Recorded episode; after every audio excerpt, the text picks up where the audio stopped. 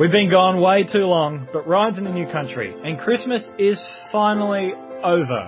So we have returned, and it's that time of year again where we find it within ourselves to judge all that we have read in the past year and let you, the listening public, know what was the best of 2012. According to us, the authority, the authority speakers for all fantasy books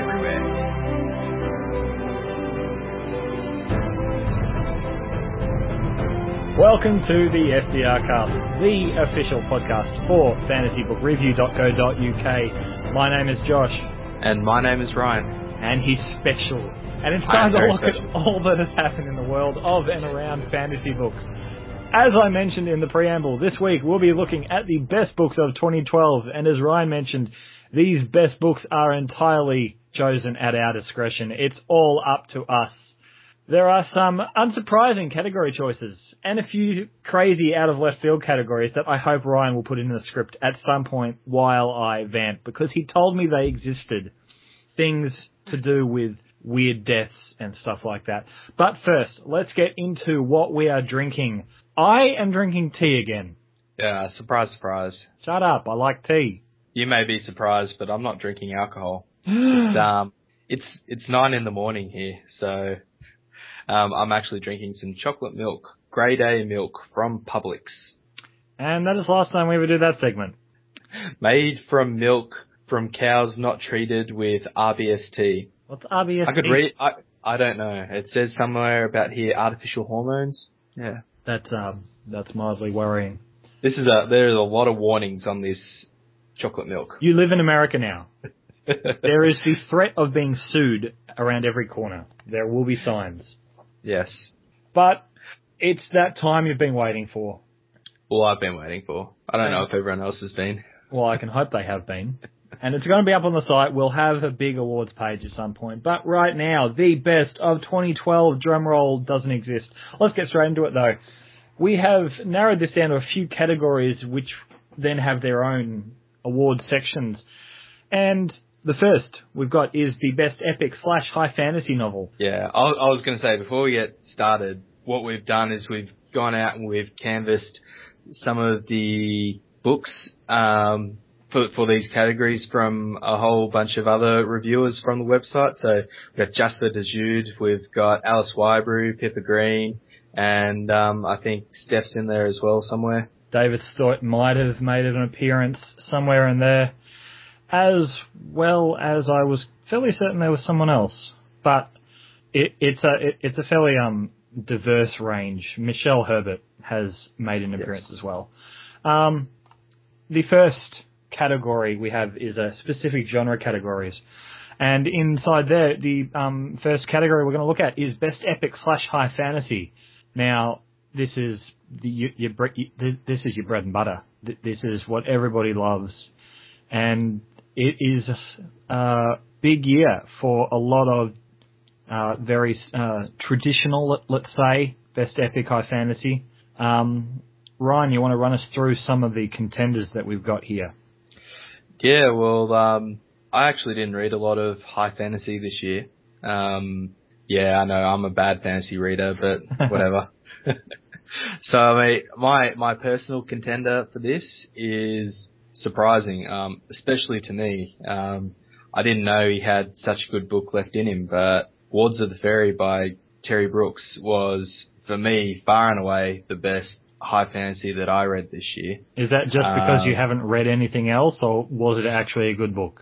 it was actually a good book. It was actually probably the best Terry Brooks book that I've read since The Ilse Witch, back on the the days, the voyage of the Jerle Shannara. That's ten years ago now, at least twelve years ago maybe.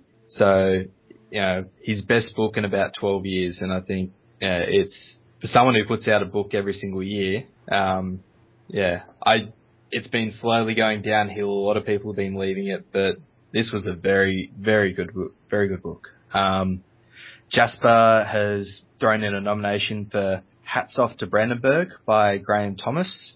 Alice has thrown in a nomination for The Killing Moon by Nora Jemisin, N.K. Jemisin. And Pippa Green has thrown in a nomination for A Hint of Frost by Haley Edwards. Whereas I have um, played straight to my stereotypes and gone with Orb Scepter Throne by Ian C. Esslemont, one of the Malazan books that he has written um, in conjunction with Steven Erikson's own Malazan series. Um, so is this a case of the apprentice has become the master? Because there was a Malazan book out by Erikson this year as well, wasn't there? Um, there was, and um, I should actually have this up somewhere. Thrown in with a question. Yes. Yes, fantastic. um, there it is. There it is. Dust of Dreams and The Crippled God are also books that I read this year. Um, and I do actually believe that The Crippled God came out this year, which does surprise me as to why I haven't put it in as um, a contender. No, it came out in 2011, which is why I didn't put it in as a. You've yeah. thrown me. You've thrown me. what about Forge of Darkness? Never actually finished it. Uh, it's it's sitting somewhere with a bookmark in it, and I promise I'll get there. But this is the way it goes sometimes. But Orb Scepter Throne for me, it, I actually really enjoyed it. Um, there was um, growth. Uh, one of the things that I've said often this year is that I love to see an author actually grow in their ability to t- tell a story. Um, and over time, Ian C. Esslemont has gotten much better at being able to tell a story. And gosh, this was fantastic. It returned to Darujhistan, which is definitely one of the favourite uh, locations for Malazan fans. And it was just a fantastic book. That's good. Now, um, we're not actually going to pick a winner. Um, this is this is more just we're going to say these were our favourite books in these genres for this year. But if we did have to pick a winner, I I don't know. I haven't read any of the other books, so I can't say.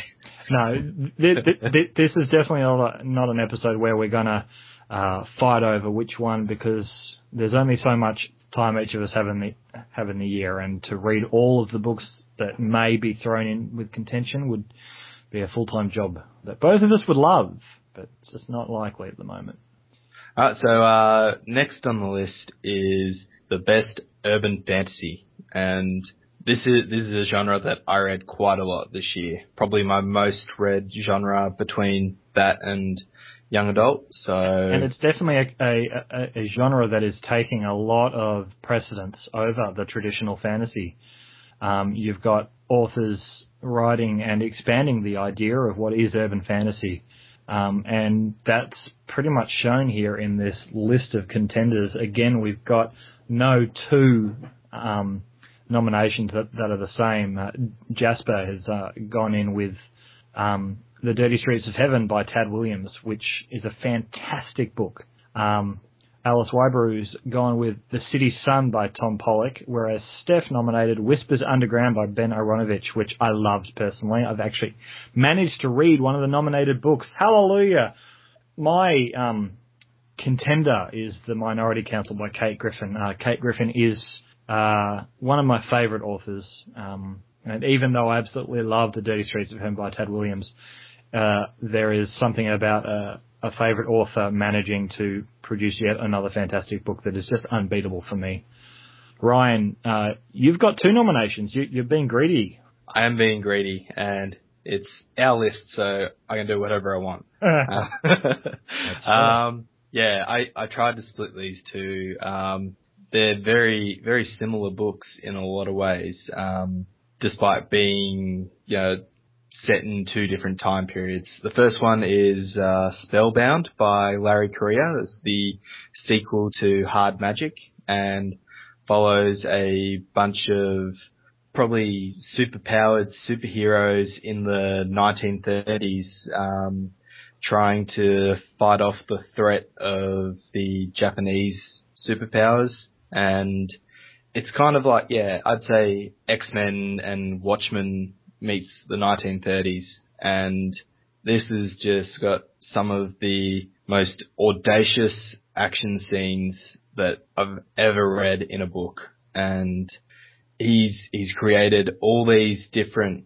magic types and given them all names. So you've got people who are super strong, people who can uh, set fire to things, uh, all all these different magical abilities, um, and you can possess one one of these abilities, kind of like Mistborn with um, Mm, you know, yep. you can you can only consume one metal, and each person has like a different role to play. Um, yeah, this this is very very similar stuff, and but each of the different roles is used to take down like some pretty serious monsters, and yeah, there's yeah, it's hard to describe. You just have to read it. The the other nomination that I put in was Control Point by Myke Cole, which is another another um, book where you have a magic system where each person can be assigned a certain type of magic. You're a um, portamancer or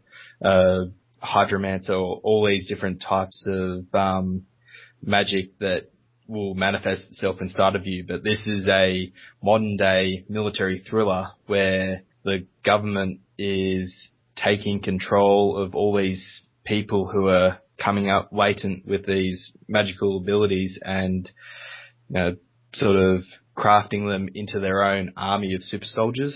And there's parallel worlds and there's a whole bunch of other things. So very, very similar to Spellbound, but yeah, set 80, 80 odd years later in a modern setting. So I think, um, a lot of people have described it as Black Hawk Down meets X-Men. So whereas the first one was X-Men meets 1930s, this one's X-Men meets Black Hawk Down. I feel somewhat Yeah. upset that you haven't told me about this. This, Oh, this sounds fantastic. it was on our most anticipated list. You should have read it. I, yeah, well, let's deal with that later, shall we? Yeah. Alrighty, next. Um, although I wanted to say that I think, um, in some regards, we could probably actually safely um, walk away saying that um, Tad Williams' The Dirty Streets of Heaven is the best urban fantasy from the year. Um, I think yeah. it has received just enormous uh, rave reviews from all across the um, spectrum of podcasts and blogs and the industry in, in, in general. And um, And it, and it appears a couple of other times down on this list as well. it, so- it absolutely does, as does another book we'll get to in a little bit. But first, um, I'm going to go again and walk us through this one because otherwise I'm not going to be able to say anything. Uh, best young adult fantasy um, is a category that I simply don't read. Um, obviously, my contacts at the publishing houses have decided that it's not worth sending me these books. I apparently don't read them. Um, but Jasper and Alice have both nominated a book each, uh, Met- Met- MetaWars Fight for the Future. Um, Jasper has, hasn't actually put in a uh, an author for this, but while I bring that up, um, uh, Yeah, Alice Alice made a nomination as well. Um, Storm Dancer by Jay Kristoff. Um, I heard a lot about this book when it came out. Um, a lot of those stories being you either loved it because of how inventive it was, or you either hated it because of the way that it treated Japanese culture. Um, I do remember Yeah. hearing about this actually. Um, Jasper's Yeah. book, uh, MetaWars Fight for the Future, is by Jeff Norton, and I haven't heard a thing about this one at all. Um, Ryan, however, apparently has read nothing but young adult fantasy all year, because yeah, whereas most of us only get one line in the script, um, Ryan has, I think, six. Um, I, I'm going to go get a glass of water. I'll be back in about half an hour. Um, you want to tell us Uh, about these young adult fantasy books you've been reading?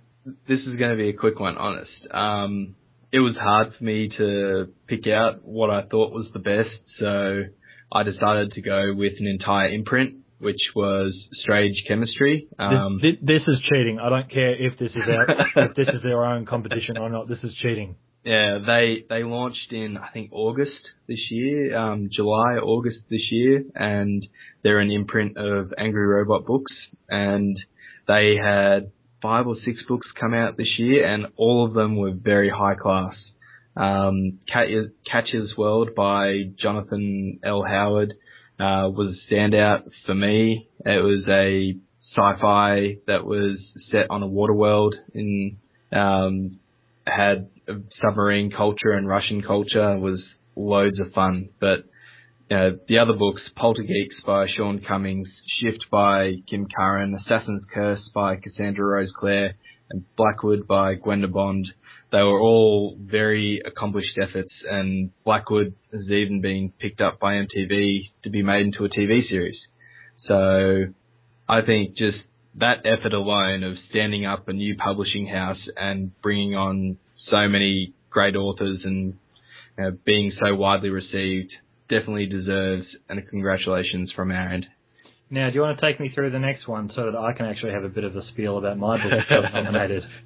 Yeah, so I I I haven't read any historical fantasy this year. Um, I can see the books on here, and I was really looking to read probably two of the three of them. Um, the first one is nominated by Jasper, which is Bitter Seeds by Ian Tregillis. That's that's a book that I've really wanted to read for a long time. Um, Alice Wybrew, she's nominated The Devil's Looking Glass by Mark Chadbourn, another one that I've wanted to read for a long time. And Josh, what have you got? I have nominated The Dragon Arcana by Pierre Pevel. Now, for those who don't know, uh, Pevel is a French author, and all of um, this series that he's been writing has actually originally been written in French. And these books have been translated into English, um, but I've loved each and every one of them. There are some issues with the translation, which is probably not the fault of anybody whatsoever, but just the differences between French and English. Um, but I absolutely loved um, this series. This book, The Dragon Arcana, concluded um, the Cardinal's Blades series, um, and it is one of the few historical fantasy books I've ever actually read. I I haven't really come across a lot of them in my reading. Um, as as mentioned, I do tend and trend towards the more traditional uh, high and epic fantasy. Um, but if Dragon Arcana is anything to go by, I I really do uh, look forward to the opportunity to expand um, my reading. Um, now again, I sit back and let Ryan um, and Pippa Green take um, the lead on this one because I can safely say, with no shame or guilt or confusion whatsoever, that I have read no paranormal romance this year. And to be perfectly honest, I'm baffled that Ryan has either. Um, Pippa nominated Which Way to Turn by Karen Y. Bynum. And Ryan, you have got one by an author that we both like. Yeah, um, I I decided to go with Diamond Eyes by Anita Bell or A. A. Bell, and it's it loosely fits into paranormal romance. Um, it, it probably also fits into sci-fi and urban fantasy and medical thriller and a whole bunch of different genres. But yeah, I haven't I haven't read a lot of paranormal romance this year, but it definitely feels like a good paranormal romance. Um, I'm actually I'm not surprised that you haven't read any of this genre very That's much because you know me. But you know, there are there are some very good books in this genre, and I've I've tried to make a concerted effort in the past to at least read a few books from this genre to broaden my fantasy horizons. Um, it's one thing to go forth and judge a book without having read it, but you know, to judge a whole genre without having read any of the books in the genre is also very, very hard to do. And a lot of these books are very good. It's not just fantasy for women. It's, you know, there's some very good books in this genre that I think everybody should read. Which is exactly why I hope everybody is very aware of the fact that I make fun of entire genres and authors for the fun of it to get a reaction, not because I actually feel I have something to say. It's all And to I make you laugh. And I don't set you up at all. Not at all, you bastard. Best science fiction for the year. I know our website says fantasy book review, but let's just deal with it. Science fiction is Let's part of the fantasy genre. Yeah, let's be honest that science fiction is a subgenre of fantasy. It, it absolutely is.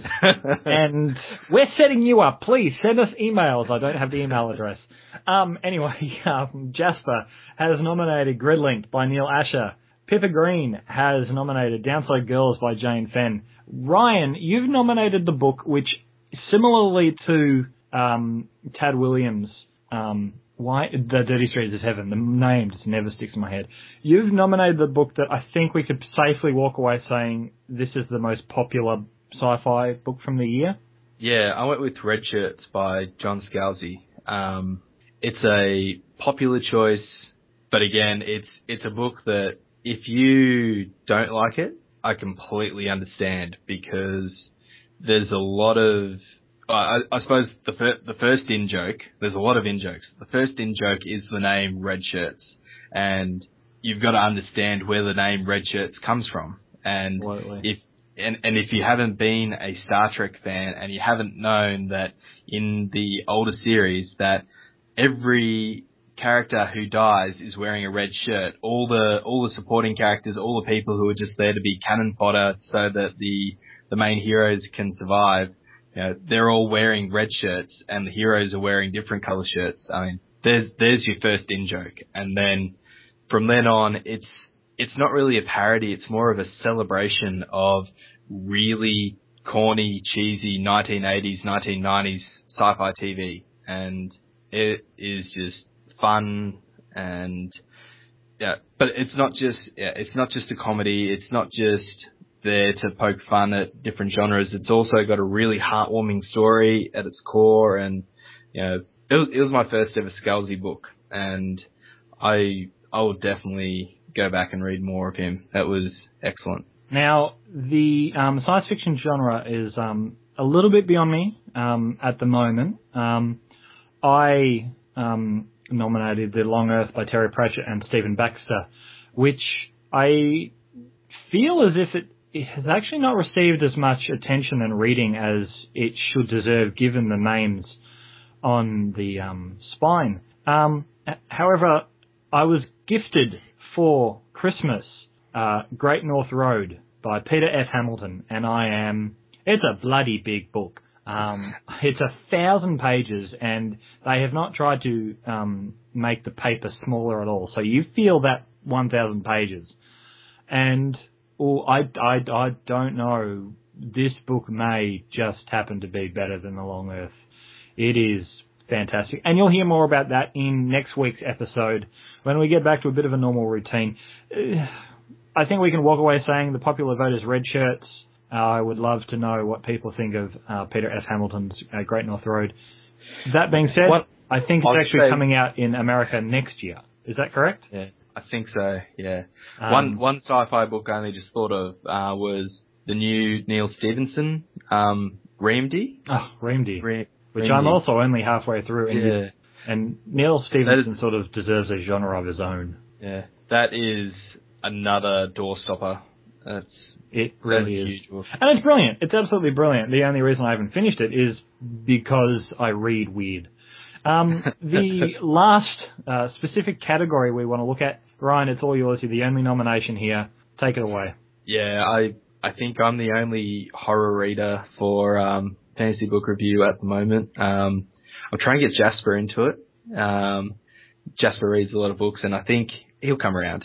I'm sure you'll you'll come around, Josh. I'm sure you'll come around. Yeah. Um, yeah. Anyway, I've I've picked Nightfall by Will Elliott here. Um, story story about a guy who commits suicide and then wakes up in a weird and wonderful world full of very murderous people trying to kill him, and then it's it's like a it's like a horror comedy. Um, he does things and makes you laugh at things that you really shouldn't be laughing at, and just it's like yeah, it's like slapstick horror. I would almost call it slapstick horror. Like yeah, it's it's hard to describe, but and it's beautifully it's- written as well. it's yeah, he he's got an amazing way with words and and and it's all it's all really good. It's a whole lot of fun and and but you're sort of wondering when, when's the plot going to emerge? When's the plot going to emerge? And then you know slowly but surely it's it's starting to emerge. And then as you get further into it, you realize that the plot's always been there and it's just so well woven into all the different areas and the ending was one of the most moving endings I've ever read of any book. And yeah, I I'm not a very emotional person, but yeah, this was this was an emotional ending for me. So, uh, all I can do is say, horror is sometimes a very rewarding genre if you give it a chance, and hopefully some of the other fantasy book reviewers will give it a chance next year. And um, anyone else who's out there who wants to try something that's sort of outside the box from your typical epic fantasy and urban fantasy, then uh, give horror a go. You you might not like it, and that's okay, but you might find that it's a very very good genre. I um started reading Nightfall by Will Elliott, and um I, I didn't hate it at all. The only reason I didn't finish it was because I wasn't in the right place to be reading that sort of confusing, not straightforward book. But yeah. it, it it had me captivated. Uh, the the the walk down the stairs that this character takes is very um, relevant to the reader as well. Um, yeah. That is the last of our specific genre categories, and now we move into uh, specific release types. Here we're going to be looking at anthologies, standalone sequels, and debuts. And straight up, best anthology collection. I feel like I want to uh, exclude you from being able to vote in this uh, specific yeah. category. Um, you want to take a guess why? Yeah, so I'm going to say Fading Light. Really? That's uh, my, funny. Because my because my short story's in there. Oh. And, uh, and and everybody else says that it's great, and it's got a 4.69 out of five star review on oh average review score on Goodreads. So let's just make one thing very must, clear, people. It must must be must be good. Ryan's story does in fact appear in Fading Light. Fading Light does in fact have a large range of authors, but Ryan's is time and time again taken as an example of just how good this collection is. It is pinned up as one of the favorites. So Ryan might be like we're making a bit of fun about this, but Fading Light and Ryan's story in particular definitely worth your time. Yeah. Um, Ryan doesn't know how to take compliments. Thanks, Josh. I'm still I'm still new to it. I'm still I don't understand why people like it. It's it's very well, neither do I, but that's not the very, point. very very confronting and very um yeah disturbing and deranged. It's horror. I mean yeah, but I'm still waiting for someone to go. Yeah, this is this is crap. I can't read it, and you know, I don't want to read it, and yeah. I can't see. I guess I guess you know we're getting good reviews because we market it to the horror reading crowd. So yeah. um, outside of that, I've not read a lot of anthologies this year. Um, I read quite a few last year, but I it just none really came across my desk this year. I've got one that it's the first first book I've received um, since I've been over here, and it was and it's uh, Epic it's edited by John Joseph Adams, and it includes the likes of Robin Hobb, Ursula Le Guin, Orson Scott Card, George R. R. Martin, Brandon Sanderson, Patrick Rothfuss. Um, yeah, that that arrived yesterday, and I'm about to get started on that. I have a feeling that's going to be a very good anthology. I um, nominated A Blink of the Screen by Terry Pratchett. Um, I've sort of rigged it this way. I, I mean, an anthology of of stories by Terry Pratchett, you sort of can't go wrong. Um, this year is actually the first year I've actually managed to read a rather substantial portion of anthologies, um, and there were some fantastic stories written by a lot of fantastic authors. But a blink of the screen, it, you just can't step past it. There are some fantastic stories, both Discworld and not. There's the um, original idea for what later became The Long Earth, that Pratchett wrote with Baxter, um, and there are some really uh, fantastic uh, looks into Pratchett as a writer. Um, now, speaking of Pratchett, um, he's popped up twice in the next category, Best Standalone. Um, this is a bit of an interesting category as we unexpectedly found out. Um, the idea in my head when I sent out the emails and when Ryan and I were discussing it was that a standalone would be a book that had no uh, link to any other universe or series or characters. That, that that's what it's always been in my head. Um, other people disagree with me, however. Yeah, and um, I I can kind of see why. I suppose the two books that we've got in question. Um, Alice Wybrew, she nominated Snuff by Terry Pratchett, and um, Steph, she nominated Red Country, The Red Country by Joe Abercrombie. And these these are two self-contained novels. They've got a beginning, a middle, and an end, and they don't rely on knowledge of any of the previous works to enjoy you know, understand, to enjoy what's going on. But uh, there's no doubt that if you've read previous Sam Vimes novels, then your experience reading Snuff is going to be enriched quite a bit. And the same goes for Red Country. Uh, yeah. There are several characters who appear in Red Country that have appeared in previous Joe Abercrombie novels from the first law straight through to the other two um, self-contained novels. So we're throwing them out there. Um, as mentioned, Alice nominated Snuff and Steph nominated The Red Country. The other um, two nominations for this category, I abstained because I, I didn't actually read any, um, and I I refused to um, contend that Red Country is a, a standalone. Uh, is uh, Jasper's nominating Dodger by Terry Pratchett, which we can definitely say is a standalone novel and uh, being received very highly. And Ryan, your one.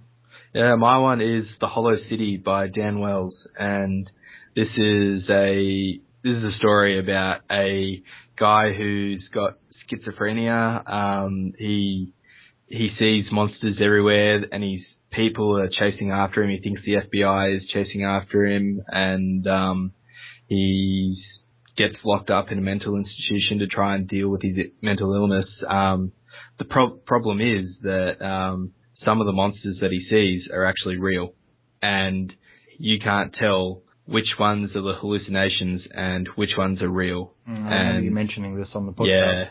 Yeah, yeah. This was just this was fantastic. I I had so much fun with this book, and I yeah highly highly recommend it. It was a fantastic standalone. Now moving into the next category, best sequel. Thankfully, a category that I am all over. Like, no, that's just horrible. I'm not going to say that. I'm not editing that out. Best sequel, Jasper, nominated. Tomorrow the Killing by Daniel Polansky. Never heard of it. David um, Stoit, I... first time that he has appeared in our nomination so far. I'm sorry I cut you off, but I'm just going to keep going. Um, right. He nominated two, um, The Blinding Knife by Brent Weeks and A King of Thorns by Mark Lawrence. I've heard of both of them. I've heard wonderful things about both of them. I'm going to leave it at that before I get into my Mark Lawrence bashing. Alice Wybrew has nominated Taken by Benedict Jacta. Sorry, Jacka. I always, some reason, think there's an extra T in there. Steph has nominated the very popular Adrian Tchaikovsky's The Air War, which is book eight or something in that series. Um, I nominated Rise of the TaiGethen by James Barclay. Now, I understand that my earlier um, nomination for uh, Ian C. Esslemont's Orb Scepter Throne is a sequel and etc. etc. etc. I wanted to minimize how often I doubled up on my nominating. Um, and Rise of the Tiger by James Barclay was simply fantastic.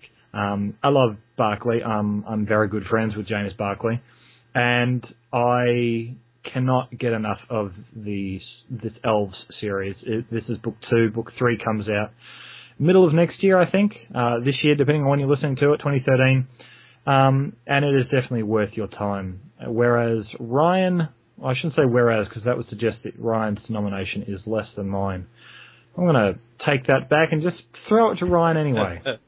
yeah, I've gone with uh, feedback by Robison Wells, and I've I've put sequels in the categories above, but I, I've put feedback here because uh, this does everything that a sequel is supposed to do. Um, if you consider it as a sequel, it takes all the things from the first story in variant and then you know, uses that to expand the scope of the entire world, to expand the threat that's being posed. You know, the first one is a sci-fi um, Big Brother. I'm stuck in a I'm, I'm stuck in a school where the government is doing tests on me and people are watching me and you know martial law sort of comes in. So that's how I like to explain the first one. Then the second one, you know, following the escape from the school deals with the fallout from that and how he hasn't just escaped from the school. He's just escaped into a much larger you know, village that's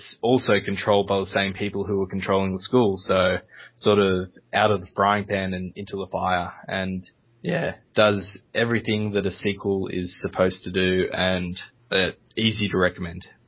And the final, I must admit actually, while you, that, that, feedback by Robison Wells sounds actually very interesting. Um, I must uh, re- recommend to people we're, we're going to put all of these up on the um, the website, and you should take the time to go and read through as many as you can because uh, there's a reason that they are being nominated as our favourites. Um, the next category is best debut novel. Uh, this is the uh, best first book by an author, and there are some interesting picks here. Um, some unheard of ones and some less unheard of ones. Jasper has nominated Hats Off to Brandenburg by Graham Thomas. Never heard of it, but the title is fantastic. Alice has nominated The City's Son by Tom Pollock. Steph has nominated the only one that I think I've actually heard brilliant things about. It's actually appearing on certain people's yeah. best fantasy books of 2012 lists. And and it's sitting on my Kindle ready to go. Along with the 47 yeah. other books you've got in the past yeah. week. Uh, this is VN, The First Machine Dynasty by Madeline Ashby. Um, it, it has me intrigued. Um, I nominated Songs of the Earth by Elspeth Cooper, which I'm almost certain came out this year. Um, and Ryan. And I've, I've gone for Control Point. I, I know I mentioned it before again, but it is a standout amongst the debut novels this year. And I've read, I've read quite a few and yeah, I, Myke Cole's was, you know, far and away the most impressive of all the debuts that I read this year. Now it comes to the part of the episode that I'm actually most looking forward to, to be perfectly honest. Um, this time of year, um, which is to say the last two weeks of the old year and the first week or so of the new year, are a lot of fun um, for me as a fantasy book reviewer. I get to spend my time looking at what has come and what I like the most, and I get to look forward to the year coming and uh, what I'm most anticipating, which for the clever of you will uh, telltale that we're going to look at our most anticipated books of 2012 and see which ones we thought came out the best. Um, you can find these, uh, there'll be links to them in the show notes on the main page, hopefully, and some of you may actually have read them already. These are the um, three blog posts that Ryan and I worked on at the beginning of 2012 that looked at the most anticipated books. Um, and we had three categories. Uh, best of the rest, which is pretty much all of those other authors who aren't heavyweights, um, but are still authors that a lot, a lot, a lot of people are really looking forward to. The second category was the heavyweights, and then we sort of made it personal and looked at our personal most anticipated as with all the other categories, we asked our um, reviewers at, at FBR to have a look and see what they thought. And the nominations, um, it looks like a lot of people actually um, took the time to read some of the ones we recommended. Ryan, you want to walk us through them? When we wrote the rest um, blog post, that was back on the 24th of January this year, and our nominees were Blackbirds by Chuck Wendig, uh, The Skybound Sea by Sam Sykes, Red Country by Joe Abercrombie, City of Dragons by Robin Hobb, and The Traitor Queen by Trudi Canavan, The Killing Moon by N.K. Jemisin, Trinity Moon by Elspeth Cooper, The Devil's Looking Glass by Mark Chadbourn. I think that was it. They were they were all the ones that we were looking forward to in 2012. Um, I only got around to one of those books, which was Blackbirds by Chuck Wendig, and that was fantastic. That was to go along with the awesome cover, one of the mm. one of the best books I read this year. Um, the other reviewers, David nominated King of Thorns by Mark Lawrence. Alice nominated The Killing Moon by N.K. Jemisin, which has just been uber popular this year. Um, Steph nominated The Woman Who Died a Lot by Jasper Fforde. And I actually managed um, to read two of these books. I read The Traitor Queen by Trudi Canavan. Um, actually, maybe I didn't. Is that book three? It absolutely uh, is. I didn't actually read that at all. the Trudi Canavan covers, while beautiful, do sort of blend one into another. So it turns out I actually only ever read one this year, and it was A Red Country by Joe Abercrombie. And I can safely say that this was brilliant. Um, I, to be perfectly honest, I'm thinking, sitting here now, why is Joe Abercrombie in The Rest and not in one of the heavyweights? And maybe that, that's something we'll deal with next year or in the future next time he's got a book coming. Um, either way, Red Country really was a beautifully written book. It was not as dismally dark and um, unlovable as previous books of Abercrombie's that I've read, um, and it was really funny um, to see a fantasy western. Um, and yeah, I, I, loved it, and I know a lot of people have really enjoyed Red Country by Joe Abercrombie this year. All right. Um, I suppose the next category we had were the 2012 heavyweights. Um, we wrote this one on the 26th of January with um, full expectation that all of these books would be coming out this year. Um, Not so much. But the first one was The Wind Through the Keyhole, um, which was book we got 4.5 of The Dark Tower by Stephen King. Um, next one was A Memory of Light by Robert Jordan and Brandon Sanderson. Um, obviously didn't make it to print this year. It's going to be a week late. Um, so yeah, I think that's due out 8th of January. Um, King of Thorns is um, the second book by Mark Lawrence in the Broken Empire. Um, a Path to Coldness by Glenn Cook, the latest um, Dread Empire novel. Um, the Blinding Knife by Brent Weeks, and A Crown Imperiled by Raymond E. Feist, and lastly, The Wards of Faerie by Terry Brooks. Now, I didn't actually end up reading any of those books. Um, Ryan did, and won't be it won't be a surprise to anyone who has actually been paying attention so far to which one he chose. Uh, Alice, on the other hand, uh, nominated King of Thorns by Mark Lawrence, and Steph nominated Wind Through the Keyhole by Stephen King. Um, both good books, um, from what I've heard, um, despite my personal dislike of Mark Lawrence. And while Wind Through the Keyhole is sitting on my bookshelf, I don't think I can do it justice, seeing as I've only read book one of the Dark Tower series. Ryan, on the other hand, you picked. I picked Wards of Faerie, mostly because it was the only one that I read off this list. Um, I really wanted to read uh, Raymond E. Feist, but I'm just so far out of date with all the Midkemia books that I couldn't do it justice, couldn't possibly. Um, yeah, the rest of them, it, they're all on my to read list at some point next year. I think now is the time to make a um, a solemn promise, you and I both, that next time we write our most anticipated books of 2013, um, we will promise to read every single book that we put on that list by the end of that year. Although I'm I'm okay with not reading the heavyweights because that's what everybody else is expecting to be awesome and I'm happy to get to them when I get to them. Although, given some of the heavyweights coming out next yeah. year, I, I, think that may not be the case. Best yeah. of our most anticipated was the final category here. We, Ryan and I, took this opportunity to be selfish and just work through why we were most looking forward to these specific books. Um, I'll run through them quickly. Uh, Forge of Darkness by Steven Erikson. I didn't get to it, or I did, and it, it, it's shaping up beautifully. I just stopped reading fantasy for a little bit, and then the end of the year came, and I don't read fantasy at the, at the end of the year. The Republic of Thieves by Scott Lynch. Sadly, hasn't come out. There is no pressure on you, Scott. Just get to it when you can. Um, that sounded really sarcastic. It wasn't. Uh, the Long Earth by Stephen Baxter and Terry Pratchett. The Red Queen by Isobelle Carmody didn't come out this year. Was promised actually at the beginning of that year, and so far it looks like July of 2013. Uh, Ryan picked a, a, few himself. A Railsea by China Miéville. The 12 yeah. by Justin Cronin. Demon Squad Echoes of the Past by Tim Marquitz. And I picked a few. The Minority Council by Kate Griffin. Bitter Blue by Kristin Cashore, Whispers Underground by Ben Aaronovitch. And look, I'm I'm rather pleased. I actually read uh, most of the ones that I picked, other than the ones Ryan picked.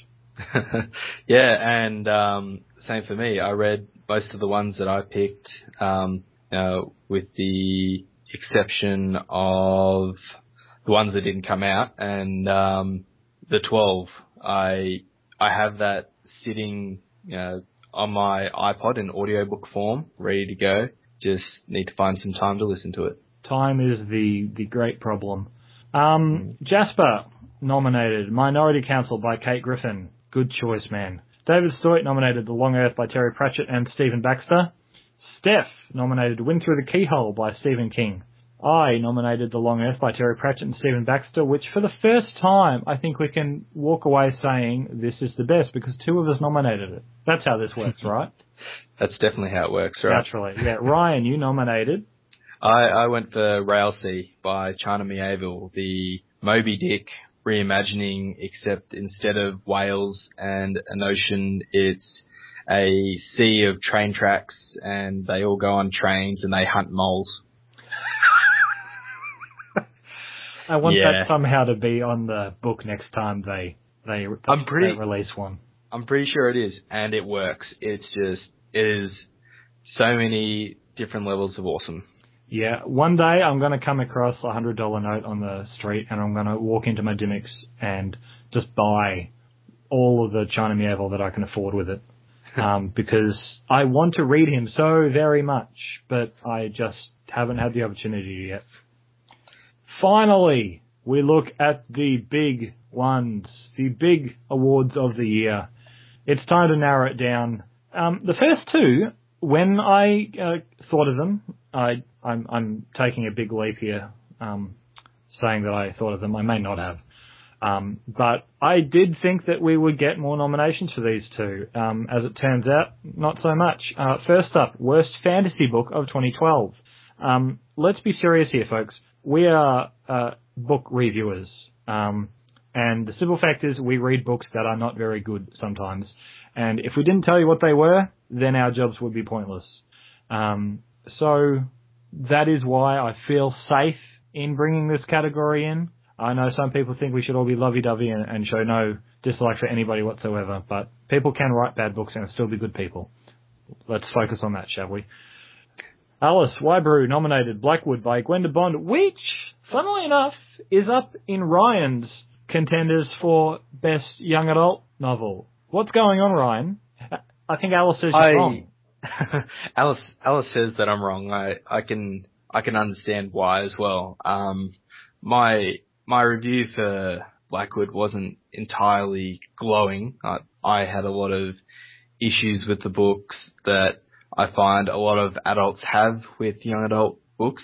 I think it's the sort of book that's perfect for its target audience, but you know, as soon as you try to expand the scope of that to include you know, adult fantasy readers, um, yeah, it, the, you start to find a lot of niggles in there. Things like, you know, authority figures that are, you know, so stupid. You've got, you know, yeah, when you, when you make, um, FBI agents into klutzes and, you know, making stupid decisions all the time, that, that might work in a YA novel where you're trying to show off that these kids are smarter than the adults, but when you try to take a realistic point of view, which a lot of us tend to do, um, it, it starts to fall apart. You're going, you would not have an FBI field agent who is this klutzy making so many mistakes. That, that's just one example. So I can, I can totally understand why, you know, Blackwood would be up there, um, as, you know, a worse, well, I didn't think it was a wor- it was a worse book. I, there was so much to like about it, but yeah, It sounds like a, you either love it or you hate it. yeah. Um, Michelle Herbert nominated The Killables by Gemma Malley, and I actually haven't heard of this one. Um, I didn't read a worse book of 2012, um, which is to say, sure, probably one of my books was rated the lowest of them all, but I definitely can't say it was a worse book. Uh, Ryan, you have nominated the one that I, I would have guessed if I'd remembered. Um, you were pretty strong against it on um, the podcast, and I think your review was similar. Um, you nominated for Worst Book of 2012, The First Confessor by Terry Goodkind. which you hated, if I remember correctly. Ah, yeah, yeah, yeah. But I I did the dutiful thing and read it start to finish. Um, it took me a long time. It took me so long, and in the meantime, it was just so easy to pick up any other book and read that because it was preferable. And you know, it it just it felt sloppy. It felt rushed. Um, this was this was self published by Terry Goodkind, and so it didn't it didn't go through all of the typical publishing processes. I mean, Terry Terry says that it did, but uh, the um, the proof If it- doesn't if it- back it up. yeah, like he he normally, you know, for all the for all the accusations of his preaching and things like that, he normally puts out a solidly written book. Like, you know, say what you will about the content, it's it's normally really well written, but this was this was not well written. This was a lot of mistakes that you know would stop other people from getting published. Uh, Which is disappointing considering the, the method he took to uh, publish this book. It, it, it could very well be the um, the future and the savior of the publishing industry. Um, if you are someone who believes that it needs a savior, um, Well- and to have it well- so uh, woefully That- fail is disappointing. but but that's that's that's my opinion. Um, it has been amongst the bestsellers on Amazon all year, well since it came out in August, and Yeah, but so Yeah, is Bill O'Reilly, and so is what's his Yeah. face, the other right wing nut job over in America, has his own talk show, radio show. yeah, yeah, I it mean, gets bestsellers lists don't represent quality; it rep- it, it represents popularity. yeah, it, it's just one of those things. Like if you if you are a real Terry Goodkind fan, then you probably already read it before I read it. Um, if you were kind of like me, has read every Terry Goodkind book um, since you know you were 13 years old, reading The First Wizard and thinking it was the most um, a Wizard's First Rule and thinking it was the most amazing book that had ever come out ever. Um, and then you sort of grew up and your fantasy taste sort of matured a bit and you started to, you know, look a little bit differently on Terry Goodkind's writing, then, you know, you'll probably feel the same way that I did, that this was a very disappointing book that, you know, doesn't really offer anything different to anything that he's written before. And if you're new to the, if you're new to Terry Goodkind and you pick this up, you're just going to be going, I, what? I don't understand. um, Yeah. One of the categories that I actually really thought would garner more attention from amongst our reviewers um, and between Ryan and myself was the most overrated book of 2012. Um, I was probably thinking um, along the lines of the fact that I don't understand the Mark Lawrence hype. Um, but in the end, we only had one nomination. Um, and, you know, were there overrated books this year? Uh, maybe. Um, Which I think is why we didn't really have many nominations for this category. I I think um, I could probably say the first Confessor by Terry Goodkind was overrated because I thought it was crap, but it continues to get five star reviews from his legion of fans. So I could I could say that, but I've already I've already got him in the worst book category. So yeah, Yeah. Now But- moving on to the this is this is the big one. This is the one you all you, you've all been wait. Well, I can hope you've all been waiting for it. Uh, the best book, the best fantasy book of 2012. This is the best book of all of those genres and release types and etc. Um, and there are some very intriguing choices here. Um, Jasper and Michelle Herbert both chose The Dirty Streets of Heaven by Tad Williams. And you definitely can't fault their choice because that book is just a beautiful book um, and has been receiving just praise upon praise upon praise. Both David Stewart and Steph nominated The Blinding Knife by Brent Weeks. Um, and Brent Weeks has a massive legion of fans um, who I can only assume have been wonderfully pleased with the, um, the Blinding Knife. Uh, David Stoit also nominated uh, Red Country by Joe Abercrombie, um, which was definitely a good book. Alice nominated The City's Son by Tom Pollock, and I, I haven't heard much about that book. She's nominated it earlier in this um, in an earlier category. Ryan, your best fantasy book of 2012 I went is for Nightfall. yeah, and it's a book that nobody other than an Australian can buy. but trust me, everyone else, it's good. So head along on over to bookworld.com.au. Who, please, we want your sponsorship. But seriously, if you would like to get your hands on Nightfall by Will, Will Elliott, it is available at Bookworld.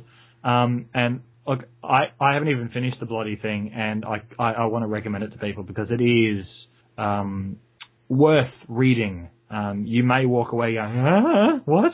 Um, you may dislike it, you may love it, um, but I think it's definitely a book that people are going to want to read. Yeah, yeah, and if anything else, have a listen to our um, interview podcast that we did with uh, Will Elliott, where he gave us quite a unique insight into his mind and the way it works, and how Nightfall somehow popped out of that. Um, I have stubbornly refused to pick one.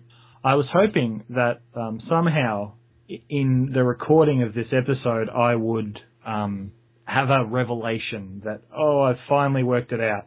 Um, and no, sadly it hasn't happened. Um, I need to correct something I've, I said earlier. Um, Steven Erikson did in fact have um, uh, his final Malazan book come out this year. I was looking up the wrong title, and I've probably already received three emails telling me that I'm wrong, even though this thing hasn't been published yet. um, well, those was, who are live tweeting. Alistair, go away. Um, the Crippled God came out in 2012, and you know, looking through the list of books that I've um, read this year that were published this year, um, it's probably got to be close to my favourite book. It was a beautiful finish. Um, it was everything I could have hoped for with the with the end of this series. Um, it wrapped most of the things up. Um, naturally, it's not going to wrap everything up because writers who know what they're doing don't do that. Um, but I loved it. it. It was such a great way to finish the series, and um, I think I've got to walk away saying that it was the best book published this year.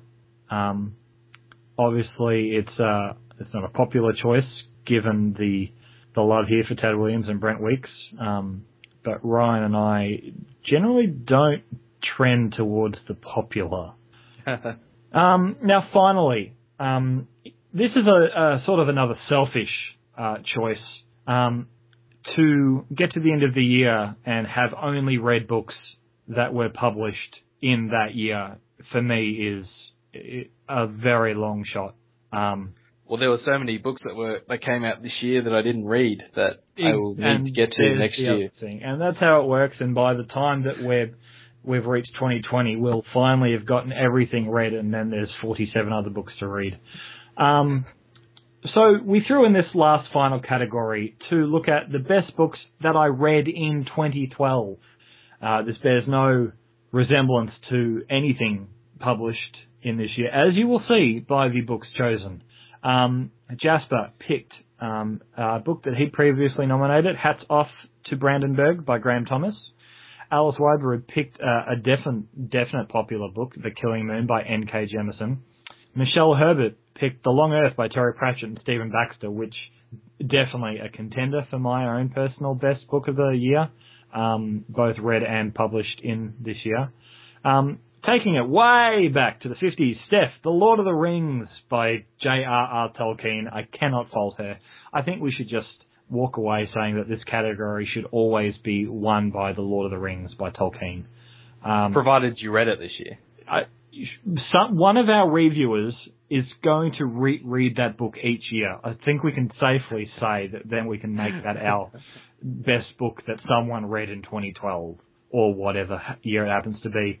I, it's hard to say. Um, I've read a lot. I've read over 50 books this year. Um, and, and there are some really good ones in there. Um, it would be hard to go past Crippled God by Steven Erikson but I think I have to give it to Kate Elliott. Um, I sort of just want to give it to her in general, um, without having to pick a specific book. But I probably have to, and I'm not even going to go with book two of this series. It's, it's not always the case that an author gets better along a series. Um, often that's the case. But Cold Magic is the first in Kate Elliott Spirit Walker trilogy. Um, and while it, like, I, I, probably rated Cold Fire just as high as Cold Magic, Cold Fire, the second book in the series.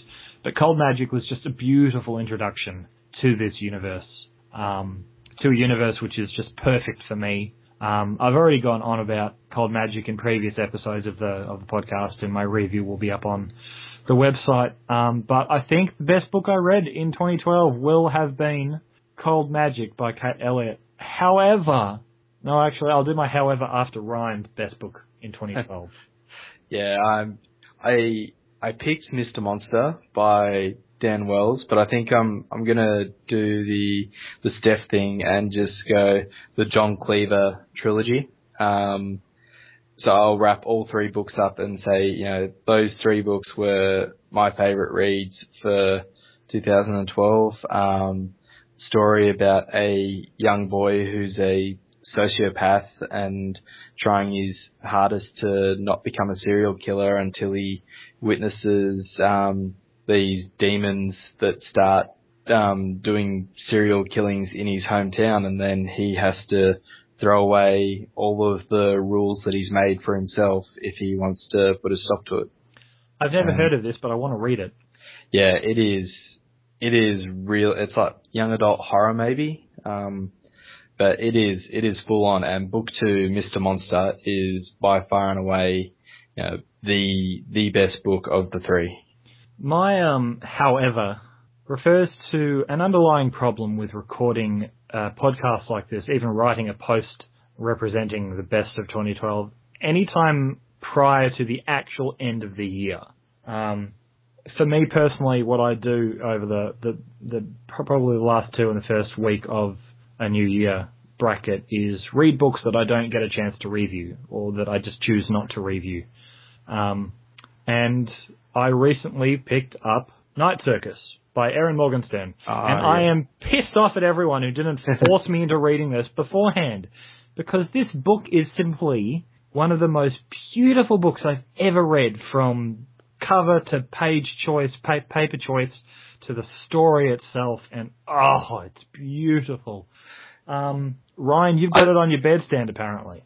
It's on my bedstand and I'm pretty sure that it got our award for best debut of 2011. It it absolutely has to because I yeah. can we give it to this year as well? I don't know, probably not. but, um, at the moment, I'm halfway through Night Circus. I'm uh, actually I'm probably only what like a two tenths of the way through Great North Road by by Peter F. Hamilton. Uh, but both of those books, if I'd started them any earlier, would have run in this um, awards show um, because they're brilliant. They're absolutely beautiful books, and it really makes for a great way to finish up the end of the year.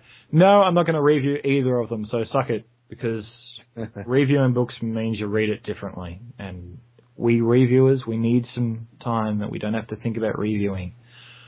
That is the end of our award show of the best of 2012. Thank you, Ryan, for joining us, and and and listener, you want to hang around there are some fantastic things coming up in the next few weeks. Next week we are going to be going with back to a, a bit of a normal show, but then we're going to jump the week after that straight into our most anticipated books for 2013 and by gosh, there are some absolutely fantastic books on that list. And we're going to narrow it down so that there are a, a specific few rather than the 87 books that we've got in our Google Doc at the moment. But Ryan, what do you think? We've been gone for such a long time. This award show, did it go all right? It went all right. Um, I'd probably say stay tuned as well because I'm running up a post which is full of all of the non-standard um, bit of offbeat awards that I like to do every single year. Things like the Brandon Sanderson Award for the most creative magic system, or um, yeah, which is probably going to go to Brandon. It's probably going to go to Brandon Sanderson. yeah. um, yeah, the most unrealistic sci-fi novel. Yeah, the best new monster that I read about. Yeah, the the biggest brain bender. Um, best death of the year. Biggest geek um, hero. coolest piece of technology. All those all those sorts of offbeat awards. Um, I'll be writing up a post on that, so look out for that in the next week. Fantastic. It is great to be back. We're going to be even more regular than we used to be. There's a lot of Metamucil going down. Hang on. Too much information. I'm sorry. Thank you very much for listening, and we hope you will come back soon. Thank you very much. Thanks, guys. For show notes and links to the music we used by Bart Stoop, please head on over to fantasybookrareview.co.uk. You can follow the show on Twitter at FanbooRev and at Facebook at Fantasy Book Review. And you can follow Josh and Ryan on Twitter at Josh S. Hill and Ryan L. 1986. You can, and we hope you will, email the show at blog at fantasybookrareview.co.uk.